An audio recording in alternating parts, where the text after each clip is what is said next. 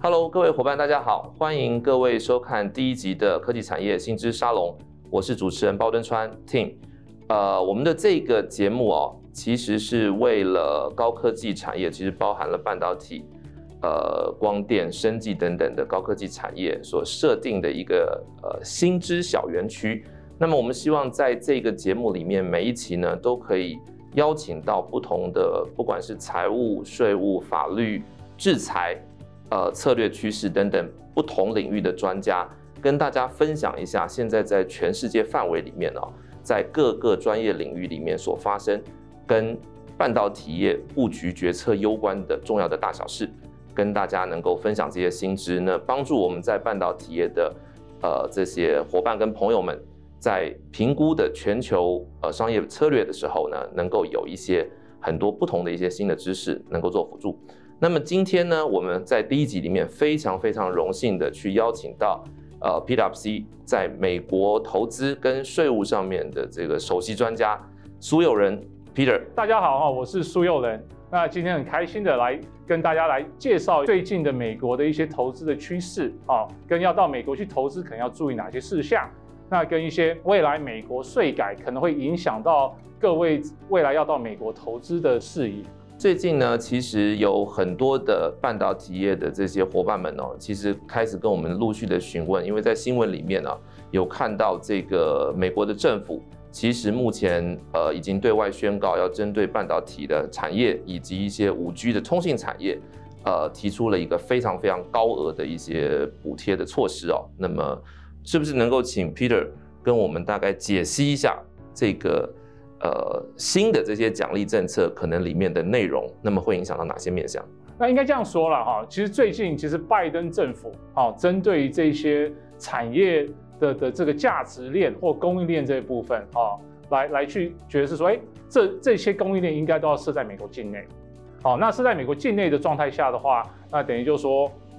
他们必须要花非常非常大的一个钱，一个投资，哦，来去不管是吸引外资或是内资，来去在美国境内去设厂，好，有一个完整的供应链，只是怕是说有断链的状态下的话，美国可以用一个自主的方式，哈，来去继续生产，不会一个断货断料的一个状态，好，所以说以目前来说，其实拜登最近政府已经推了一些非常非常多的一些政策，哈，刚刚有提到是说，包含他们最近，好，有针对于。半导体类、五 G 类，好，都有非常非常大的一个补助的一个一个一个一个一个计划。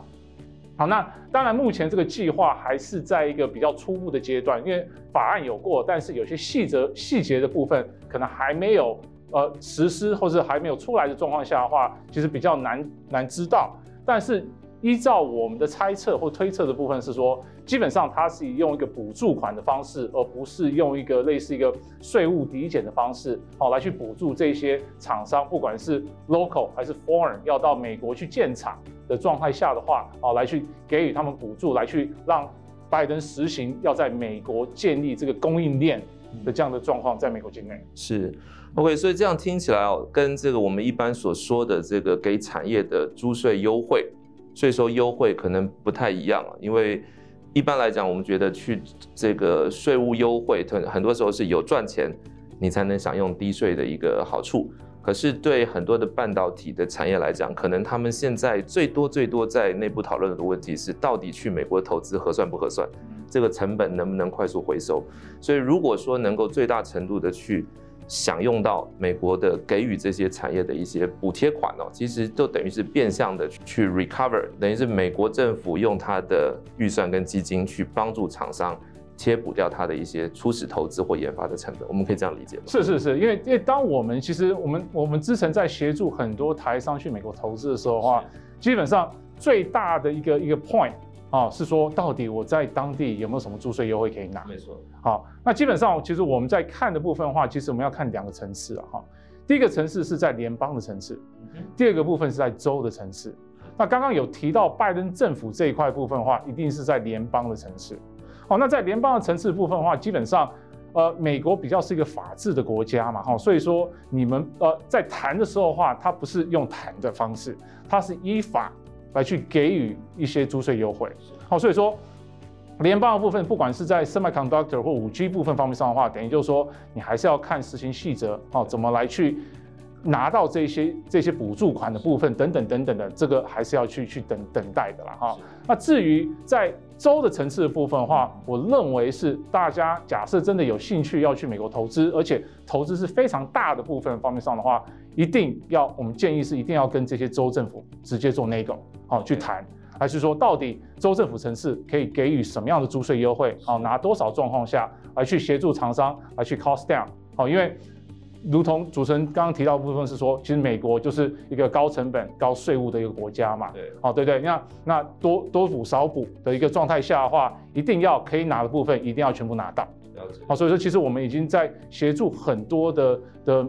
台商，好，去美国投资状况下的话，来去看一下说到底在。联邦的层次或州的层次可以拿到什么样的租税优惠，来去协助他们用 cost down 的方式来去节节节省成本啊，在 locally 对，了解了解。哎，Peter，我我我另外哦，当然我们刚刚讲的是美国政府为了扶持这个产业，它端出了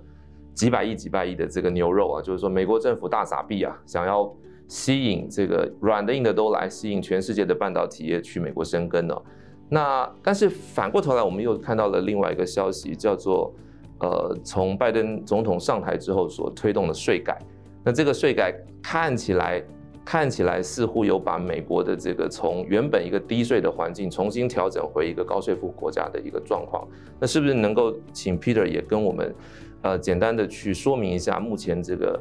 拜呃 Joe Biden 税改的方向，您您的观察？那后续可能对于这个企业在美国去营运？呃，在税务成本上面可能会有什么影响呢？好，应该应该这样说了哈。其实拜登在花钱啊，那花钱状态下的话，你总是还是要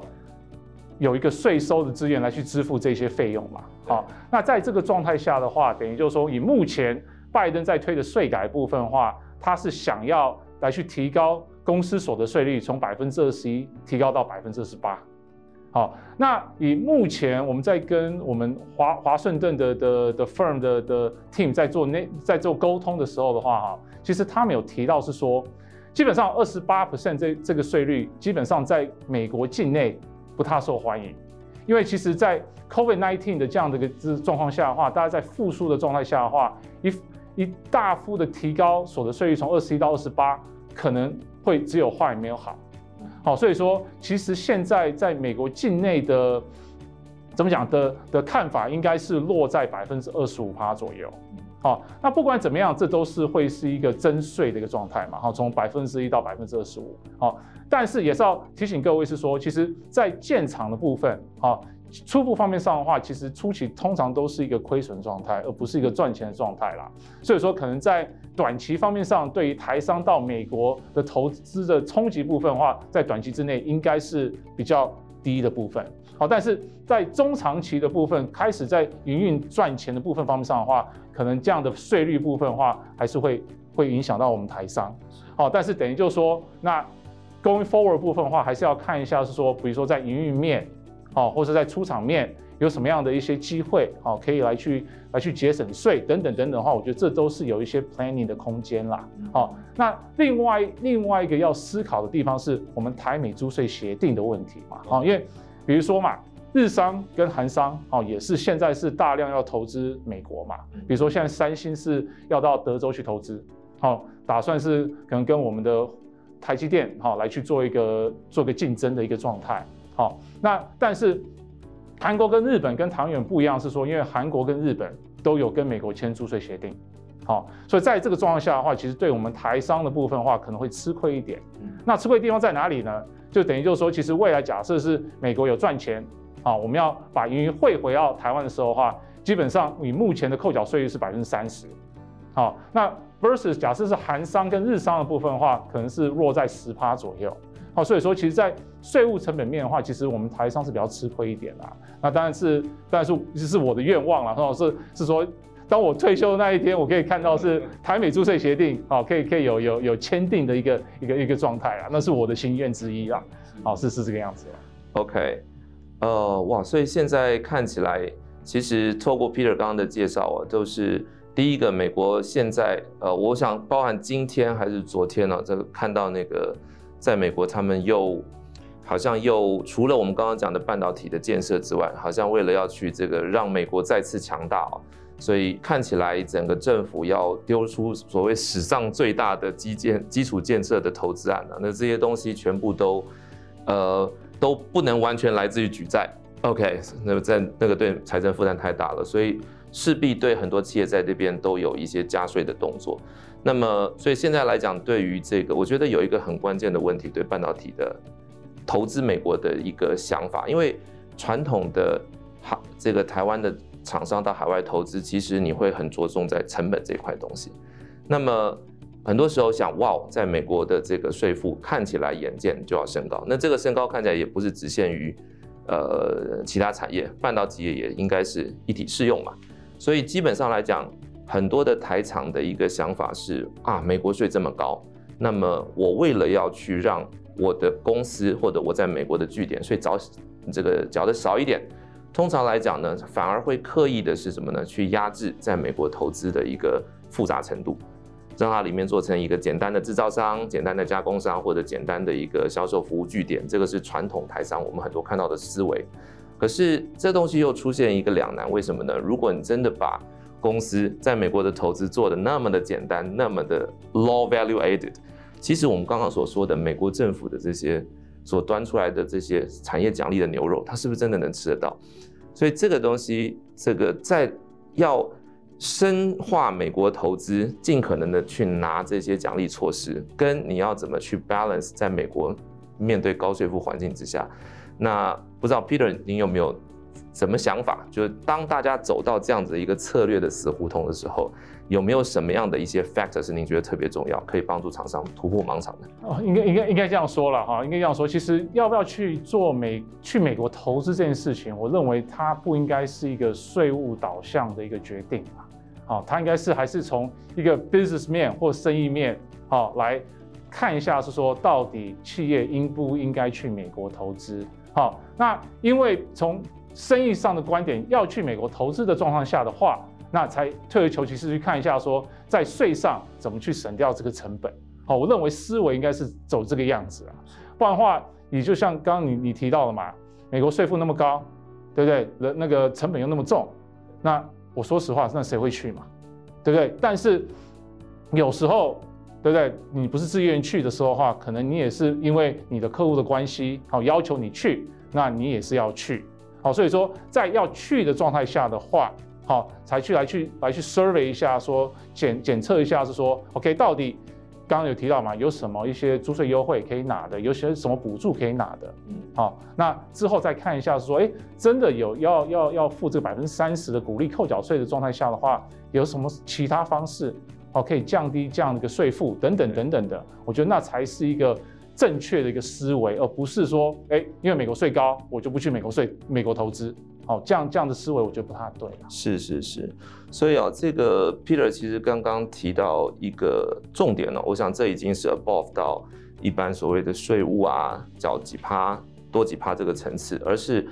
呃整个海外投资的呃策略本身，它其实还是有一个 hierarchy 存在。最核心的问题，其实也许哦，这个跟呃台商往呃考虑把。打个比方来说，台方把一些大陆的转投资移到东南亚，或者移到比东南亚更东南亚的地方，它其实单纯是一个成本的考量。可是今天在面对对美国投资的时候啊，美国给的满手的补贴，创造它的竞争优势，我们是不是也一样要用一样的深度去拿到这些补贴，让我们在竞争的赛道上似乎比较 balance 一点？我想这个，呃，当这些的方向确定之后，其实。再回到 Peter 刚刚这样谈的，假设我决定是要走这条路，那么在这条路走的过程里面，我能怎么样去把不管是补贴措施还是我的税务的策略，能够把它 fine tune 到最理想的状况？那呃，我想大概是这样子。那 Peter 有没有什么很重要的一些布局的？因为我知道您最近在协助很多的台湾的半导体的上下游产业到美国去做考察跟布局哦，有没有什么样的一些？呃，常常发现的一些呃盲点的问题，是你觉得可以跟半导体业的先进们学的？好，应应该这样说啦。其实其实发在跟台商对话要到美国投资的时候的话，基本上我却发觉到说，其实台商其实对美国的不管是营业环境或是或是税务环境是相对非常的陌生，啊，也非常的害怕。好，那那其实我第一个建议是说，其实也不要把美国想象的那么的可怕。啊，那其实美国是个法治的国家，对不对？那基本上台湾有什么税？基本上，美国大致大同小异，也有同样的一些税制的一个状态。好，那只是说可能有不同的形态嘛。比如说，我们台湾是营业税，但是美国消费税，但是目的大同小异。好，所以说，第一个，我认为建议台商是说，我们看美国税的话，可以用台湾当做一个一个一个背景，说 OK，我们台湾有什么税？那我看看，哎，美国有没有相对这些税？好，那除外部分的话，那可能美国有什么其他税负等等等等的话，我们可以再讨论嘛。比如说，因为美国有五十州，好，五十州一定有不同的税制的一个状态。好，所以说你到不同州去营业的时候的话，其实基本上你会遇到是说，哎，那到底这一州的税率是什么？那一州的的税法是什么？等等等等这样的一个问题。好，所以说其实我们在协助台商到美国投资的部分的话，我们已经慢慢慢慢脱离这个传统的一个。哦，组织架构要怎么架，或者哎 TP 要怎么调整？好，我们其实已经转到是说，哎，我们当一个台商要到当地去投资的时候的话，我们台商在当地可能会遇到什么问题？好，告知台商是说，哎，要注意这些这些这些，好，那或者是说在补助部分要拿这些这些这些，好，来去从一个内部营运的一个状态来去协助台商来去怎么把美国的这个 operation 建起来。我觉得那才是我觉得台商他最主要在在在 planning 方面上最关注的地方啦。好，所以说在这方面上的话，我认为台商的部分的话，其实不要太担心在美国方面上的一些一些事宜哈，以台湾当做一个背景来去了解，是说到底当地可能有什么会衍生什么问题等等，或是说海外的一些营运经验啊，比如说不管是大陆啊、东南亚，假设有遇到。一些跟台湾不一样的地方，也可以提起，就是说，哎，那美国有没有这个问题？等等等等的这个角度来去问问一些问题啊。对，好，所以这这个方面上的话，我一直还是建议台商走这样的方式来来去来去看怎么去投资美国。是是是，其实 Peter 说的没有错。严格讲起来，呃，对美国投资，虽然大家很多人可能会觉得美国的法法规制度、税制好像很复杂，但是不可否认，美国其实是一个。在在法治环境上面是一个相对成熟的。对啊，可是倒倒是要提醒是说，其实美国，因为大家也知道嘛，对不对？美国是比较喜欢告人的一个一个环境啦。好，所以说这方面上的话，真的还是要多多少少注意一下啦，对不对？因为可能台湾部分可能是也也也会比较走私底下和解这个方式，但是我觉得从美国的角度，其实他们是很法尊的一个一个国家部分的话，其实在从法律的的角度也要非常非常小心。没错，没错。所以其实，呃，我觉得这只要就是了解这个环境哦，其实只要厂商在你的投资跟商务决策上面做每一个步骤之前，都有一个呃跟你的美国的税务专家做了一个充分的讨论，那了解他的这整件事情的脉络跟相关的一些法律跟税务的问题哦，其实呃就不会是太相对于在一些比较人治的地方。是同意啦，因为其实，其实是比较好 deal 的。对，其实比如说像像比如说好了嘛，就说，呃，比如说很多台商可能，比如说像工作证这件事情嘛，哈，比如说哎，那我就用一个一个一个签证，一个 visitor 的签证方式进去工作啊。其实美国当然没有找到你，一切都 OK，但是一找到你的时候的话，其实事情就大条了。是是。好，所以说这方面上的话，其实呃建议台商不要。比较不要用一个侥幸的一个一个一个态度哦，来去面对美国投资的一个状态啦，是还是还是真的要小心一点。了解了解。OK，今天呢呃非常感谢 Peter 花时间到我们的节目来跟我们的呃高科技业的伙伴们去分享在美国投资的一些最新趋势跟发展哦。那呃我相信今天时间有限，讨论的问题哦。呃，希望能够对今天的观众跟听众们都有一些些在想法上的一些启发。那呃，也欢迎大家去继续收看我们的科技产业新知沙龙。那我们会在每一期里面去找不同的这些产业专家跟一些专业人士哦，来跟大家去分享跟科技业呃攸关的在全球范围里面的各式各样的题材。那谢谢大家的收看，谢谢。